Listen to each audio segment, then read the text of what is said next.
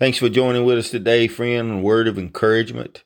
Today we want to talk about trust God in Daniel 12 and 8.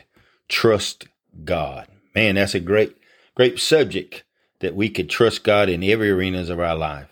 Daniel 12 and 8 says, I heard, but I did not understand. So I asked, My Lord, what will the outcome of all of this be? People often find it difficult to understand God's purpose for their lives, especially when things go wrong. Their vision of the future fades and their faith wavers.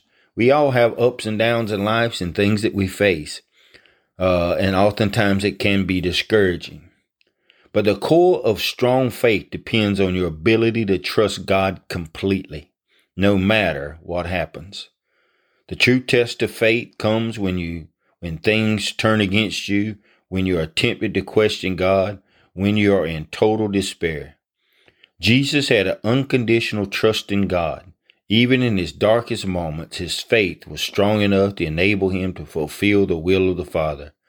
Trust God in all circumstances and the grace of God will help you to deal with every situation. Friends, listen, put your trust in the Lord.